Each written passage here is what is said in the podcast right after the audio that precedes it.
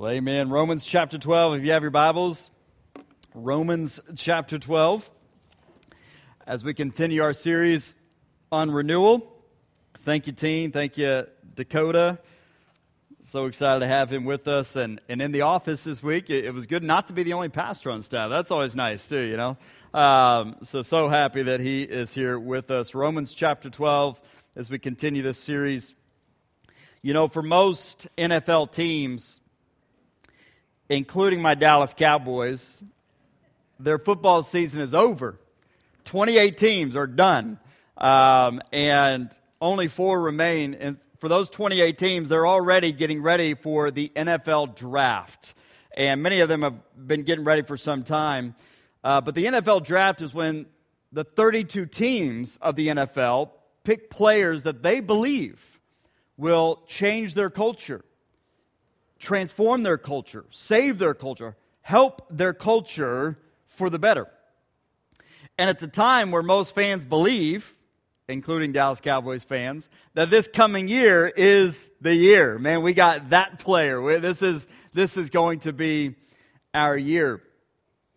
But here's some interesting facts about the NFL draft process. There are, for starters, over 1 million high school football players over 1 million. About 6.5% of them will reach the NCAA level. So, out of the 1 million high school football players, only about 65,000 of them will reach the NCAA level Division 1, Division 2, so on. Only 1.5% of the 6.5% will scrape the NFL. Less than a thousand players. Remember, you start off with over a million of high school players, but less than a thousand will reach the NFL. And there's a very small chance that those who do make the NFL will not play longer than three years. As a matter of fact, of the 300 rookies who will make a team later this year, only 150 of them will reach year four.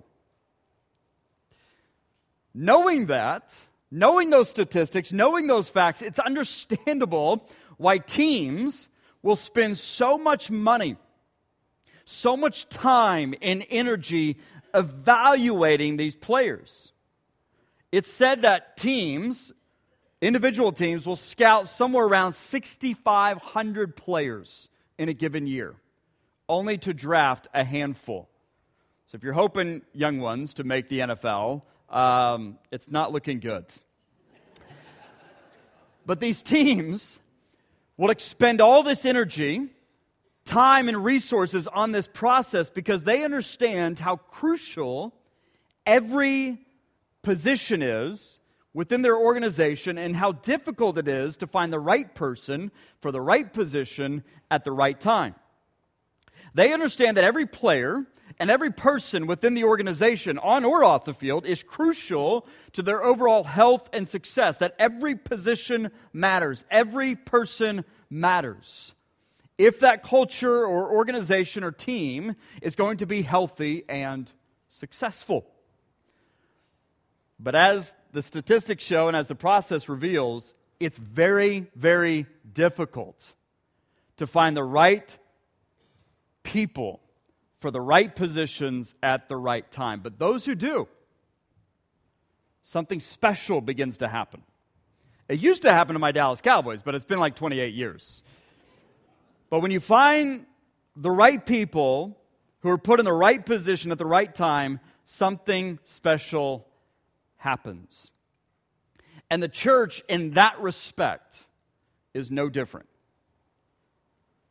Thus far in Romans 12, Paul has urged us to completely give ourselves, our entire lives, to Christ. We're not to look like the culture, instead, we're to look like Christ. We're to live not like the culture, we're to live like Christ. We literally are to be living sacrifices. Put ourselves on the table and say, Here we are, here we are, all of us.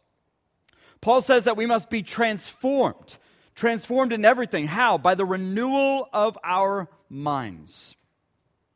And that renewal in your mind starts with, as we saw last week, how you think about yourself. It's interesting the progression there that Paul takes.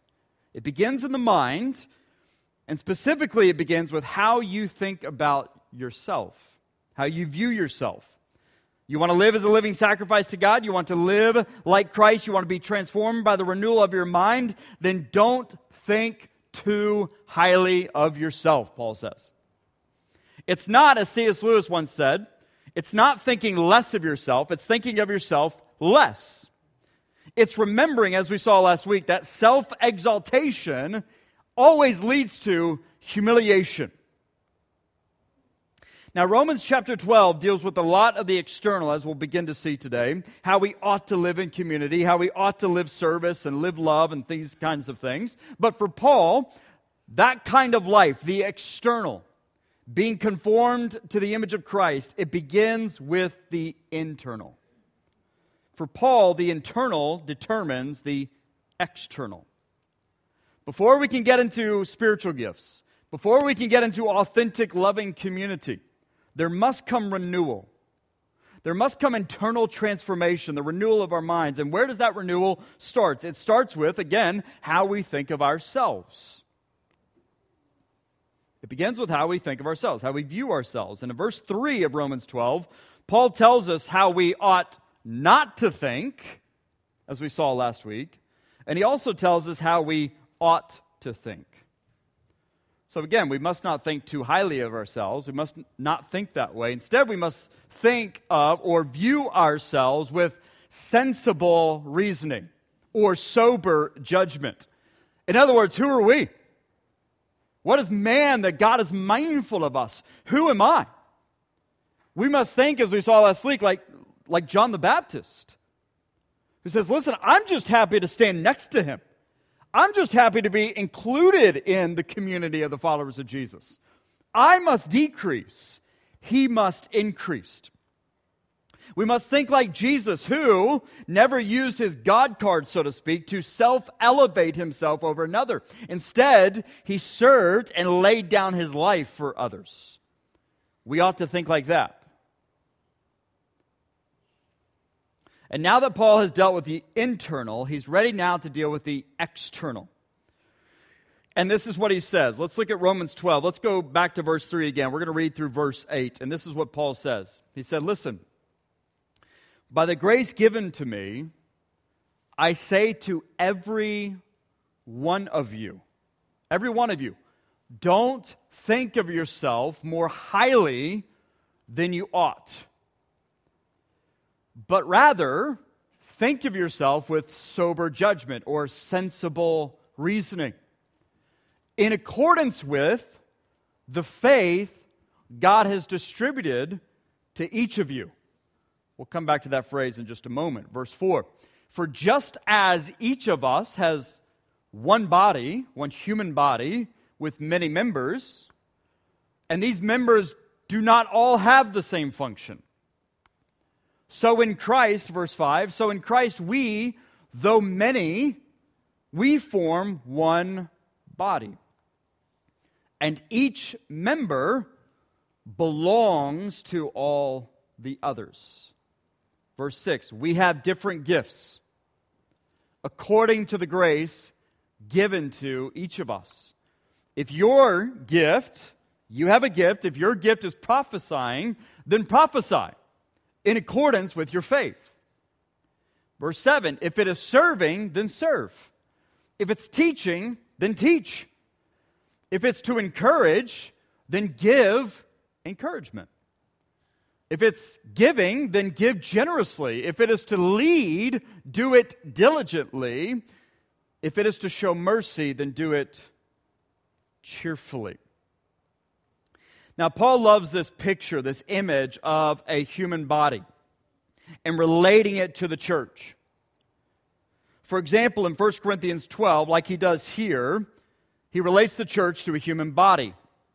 And there, like here in Romans 12, he says that every member, each one of us, is crucial to the overall health, growth, and success of the church. But why use the analogy of a human body? Well, as one of many sources said, the human body is made up of all living and non living components that create the entire structure of the human organism, including every living cell, tissue, and organ. Now, think of the outside of the body. Outside of the body consists of five basic parts the head, the neck, the torso, arms, and legs. However, beneath the skin, there are countless biological and chemical interactions that keep the human body, your human body, ticking, moving, going. Our bodies consist of, as one source said, consists of a number of biological systems that carry out specific functions necessary for everyday living. For example, the job of the circulatory system is to move blood, nutrients, oxygen, carbon dioxide, and hormones around the body. It consists of the heart, blood, blood vessels, arteries, veins. And according to the Cleveland Clinic, the human body's network of blood vessels, veins, and capillaries is over 60,000 miles long. Paul's point is this think about the human body the outside parts, the inside parts, the seen, the unseen parts, and all that is necessary, all the individual members and parts of the body. For that human body to be alive, to be healthy, growing, and successful. Think about that, imagine that, and then apply that image to the body of Jesus, the church the community made up of those seeking to follow Jesus and the way of Jesus. You, as a new creation in Christ, who belongs to God's church, you specifically are one member within one body designed not by us, but by God Himself to serve that body using at least one spiritual gift in which God has graciously given to you. So, again, let me say that.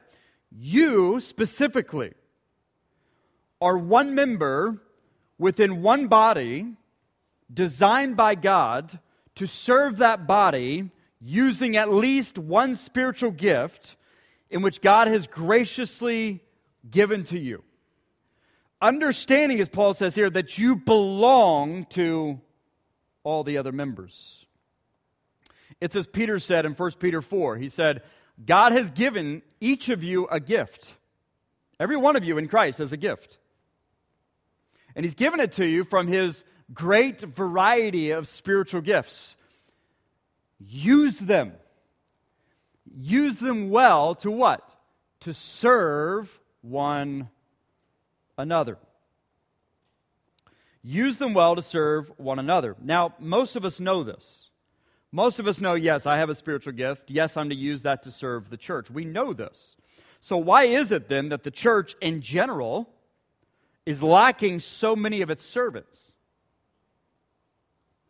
Why are so many of us left disconnected and not plugged into our position doing what we must do for the overall life, health, growth, success of the church. In other words, why are so many ears, mouths, eyes, legs, fingers missing? I think in many ways it comes down to two things.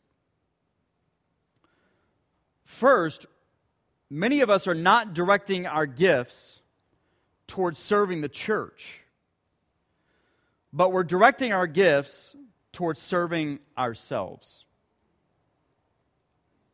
We're not directing our gifts towards serving the church. Instead, we're directing our gifts towards serving ourselves.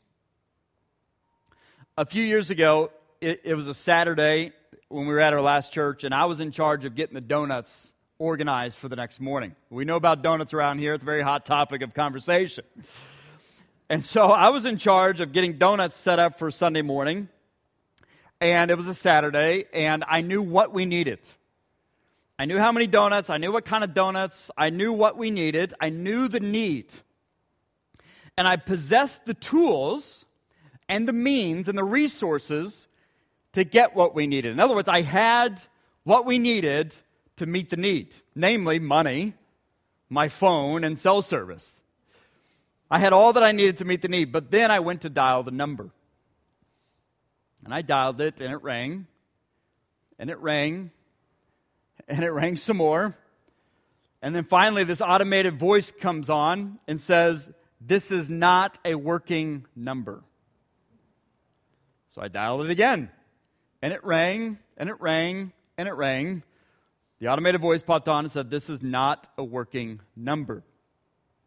Come to find out, I had everything I needed to meet the need, but I was dialing the wrong number. It didn't matter what I knew, it didn't matter what resources, skills, tools I possessed. All that I possessed was aimed in the wrong direction. Thus, all that expended time and energy and resources did me no good. Many in the church, we are dialing the wrong number. What do I mean by that? We know what the church needs. We, in most cases, possess the tools, the means, the resources to get or to provide what the church needs. We have all that we need to meet the need. But so many of us are taking all of that which God has given us our time, our resources, our gifts, and we're expending it not on serving the church, but on serving our flesh. serving worldly things, specifically things meant to and created to gratify the desires of our flesh. We're aimed in the wrong direction. This is why Paul said this in Galatians. He said, Listen, you've been called to live in freedom, brothers and sisters, but don't use your freedom to satisfy or to gratify your sinful nature. Instead, use your freedom to what? to serve. To serve who? To serve one another in love. It does us no good. We go nowhere. Nothing is accomplished. The ship just sits idle. The organization stumbles. The church becomes like a broken human body when we use our freedom and our resources and our gifts to dial the wrong number and to serve ourselves, to serve the cravings of the flesh. Remember, Paul has already laid this out. We need to change how we think, specifically, how we think about ourselves. We're no longer to live like the world, but to live like Christ. And we're not to think too highly of ourselves. We're to think like Christ. We're to think like John the Baptist. And we are to serve the church. As one commentator said, the body of Christ, the church, can flourish only when every individual member and group within the church remains mindful of the good of all and thus sets aside individual interests for the sake of the common life and witness of the church. Listen, the answer is so simple, and it comes down to this. Whatever your gift, Paul is saying, serve the church, not your flesh, not the world the church. And Paul said also to do this in accordance with the faith that God has distributed to each of you, according to the measure of faith that God has assigned. Now, this faith is not the faith tied to salvation. What Paul, in essence, is saying here is think of it like this He's saying, as the divine qualification for a task, or the spiritual power given to each Christian for the discharge of a special responsibility. In other words, God has qualified you, you specifically, and He's given you what you need in order to utilize the gift that He's given you to serve His church. So think of it like this there's a scene in It's a Wonderful Life, this classic Chris, Christmas movie we often watch, where George, Bailey, and Mary have just gotten married. And there's a big celebration, and they're leaving. They get in the car, and they're going off on their honeymoon. And it's revealed that they have $2,000 to spend on their honeymoon. There's excitement there. They're going to spend it on great, grand things. And, and as they're leaving, though, there's a run on the banks. Everybody's wanting their money out of the banks, but the banks shut down. Well, the car stops because George then recognizes outside his building and loans office is a crowd of people waiting to get in to get their money. So he stops, he goes upstairs, and this is kind of the scene that you see a crowd of people around him. They're all demanding their money. He says, Listen, I, I don't have the physical money here in the building to give to you. And there's this chaos and arguments going on. But then Mary pulls out that $2,000. And what happens next is that George Bailey takes from his own bank of money and then individually distributes to each person a different amount.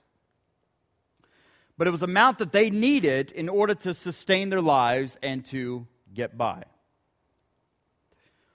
God has given you a gift. He's also given you what you need in order to discharge that gift for the betterment and the building up of not yourself, but His church.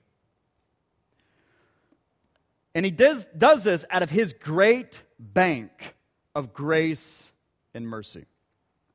Therefore, what Paul is telling us is expend all your knowledge, all your good intentions and tools and resources and skills and talents, expend it not on gratifying yourself, not on gratifying the desires of your flesh, and definitely not on the expectations hammered into us by the culture, but expend it on serving one another.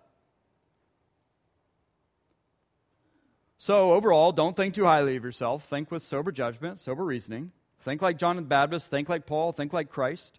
And when you do, what naturally comes out of that, the expression of that disposition or way of thinking is service. Serving the church, using your gifts to serve the body of Jesus. Now, what is the second reason? Perhaps that's the first reason for some of us. We're just aimed in the wrong direction. But what is the second reason why so many ears, mouths, eyes, legs, fingers are missing? Again, first, some of us are not directing our gifts towards the church, but to ourselves. But for some of us, and I think this is where many of us fall, many of us have absolutely no idea what our spiritual gift is. Or where do we even begin using such a gift in which God has given us? knowing, exploring, and applying the spiritual gifts for many of us is just uncharted territory. We have no idea. But this is why I want to introduce you to a spiritual gifts test survey that I'm making available to all of us. This is not a fix all to anything, this is a step, a tool in the right direction. Because I'm convinced this survey will prove to be to each of us an opportunity, a step in the right direction to begin knowing, exploring, and applying the spiritual gifts in which God has given us. Now, it's an online test, which means we're going to be sending the link out via our text alert system, which, if you're not in that, then see us afterwards. We'll get you plugged into that. Also via email, also our social media platforms, and so on. But some of you say, I don't even want to deal with online stuff. What do I do? then you can come by the church office at any time and we will set you up to be able to walk through the test and we'll help you with whatever you need help with getting this test and survey done. But as you go to this link and as you get to the website, this is what you're immediately going to see. This is what you'll see here on the screen. The first thing you'll see is questions. And you'll go through these questions. There's like 100 questions. And there's a lot of different other resources out there, a lot of different other surveys and tests that you can do, but this is the one I'm making available to all of us. And you can go through these questions and you'll answer them. So, like the one on the screen, the first question is I have a consuming passion, strong desire, great concern to reach people who don't know Christ. So that's the statement. And then how I'll answer that is I click on either almost always, I have that, occasionally, or just not very often. So almost always would be like nine times out of ten, I have that passion. Occasionally it would be like, yeah, four or five times out of ten, I have that passion. Not very often would be like one time out of ten, do I have that passion. And so you go through and answer all of these questions. And after you answer them, it'll bring you to this page, and you just simply set up an account, which is just your name, email, that kind of stuff. Again, if you need help with this, we will help you with this. But after that, it'll then give you the results. And it'll show you where you scored on this spiritual gifts survey, like in evangelism or prophecy or mercy or shepherding. It'll show you the results. But the cool thing is, it'll show you your top three gifts that you scored on. And it'll tell you a little bit about your spiritual gifts, but then it'll tell you about these three specific top gifts. It'll tell you about that gift, but it'll also tell you about some things to be aware of or on guard of, some weaknesses that come with that gift. It'll also tell you how to be on guard of the evil one, how he might attack you if you have that gift. But then, after the, the end of those results, it'll even tell you where are some ways or positions in which I can use this spiritual gift in the church. And then after that, it'll even tell you how you compare with other Christians who've taken this test and, and so on. But the survey's results will show you all these things. And they will be printable, they'll be shareable, they'll be savable. And I'm urging each one of us to share those results, especially with the staff, with Sunday school classes, with family, with teachers, with life groups, because this survey will simply be a first step, an opportunity for great discussion, one on one, in classes, in groups. It'll be a tool for us to engage each of us, to encourage each of us to use those gifts to serve the church if we are not already. And some of you may have the gift of, as Paul goes on here, some of you may have the gift of prophecy the ability to communicate revealed truth that will both convict and build up the church. Some of you may have the gift of service, the ability to minister to the material needs of believers in a very special way. Some of you will have the gift of teaching, formal instruction and doctrine in order to give help in the area of Christian living. Some of you will have the gift of exhortation. It literally means this special ability to encourage. Some of you will have the gift of contribution this special gift of yourself, just giving of your time, your money, your resources to build up others. Some of you will have the gift of leadership, about using an office to serve, the ability to lead others. Some of you will have the gift of showing mercy, ministering especially to the sick and to the needy. Either way, Paul's point is you have a gift given to you by God Himself, and you're meant to use it. You are one member within one body designed to serve that body using at least one spiritual gift in which God has graciously given to you. So expend all your energy, time, and resources on this process because we have to think like an NFL team. We must understand how crucial every position and every person within the church is to the overall life, health, growth, and success of the church. No person can be left behind. We must believe that every position matters, that every person matters, that every gift matters. And when the right people are in the right positions at the right time, God brings about something very special. It's kind of like an orchestra coming together and you have all these different instruments, different people, different backgrounds, circumstances, different skill sets. By themselves, they sound great. But together, something special happens, something brilliant, something beautiful. That is what God is calling His church to. You're one member within one body, designed to serve that body using at least one spiritual gift in which God has graciously given to you. So, with heads bowed, eyes closed, I'm going to invite the team forward. And for some of us during this time of invitation, our prayer may simply be Lord, reveal to me the spiritual gift in which you've given me. Use this spiritual survey. Use others in my family. Use others in my class. Use others in the church to help me see that spiritual gift. For others of us, our prayer might be Lord, open up the doors for me to use that gift to show me the platform, to show me the situation, to show me the opportunity in which I can use that gift to serve the church. And for others of us, it's simply praying, Lord, through your Spirit, your word, and the church, help me use my spiritual gift that you've given me and to use it well.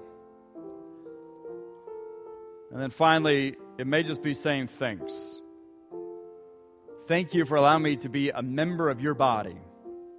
Thank you for the gift that you've given me. Thank you for the opportunity to serve you and your church. So I'm going to ask that you stand with me. And as I pray, if you need to come, just pray these steps. If you need to come and talk about any other decision, salvation, baptism, church membership, you just need prayer. You come forward even as I pray. Father, we thank you for today. We thank you for your words. And Lord, I pray that uh, each one of us would recognize that you have given us a gift and the ability to use that gift in and through your spirit, your word, the help of others, to use that gift to serve and to build up your church. Lord, whether it's through a survey, talking with others, help us to see what our gift is. Help us to see how we can use that gift. Lord, help us to, to use that gift well, to serve well with that gift. But Lord, give us a sense and a heart and a mind of gratitude. Thank you for how you have brought new life into us. We thank you for your church. We thank you for Jesus and your Holy Spirit. We thank you for the opportunity to serve you and to serve one another. In Christ's name I pray. Amen. As we sing, you guys come forward if you need to.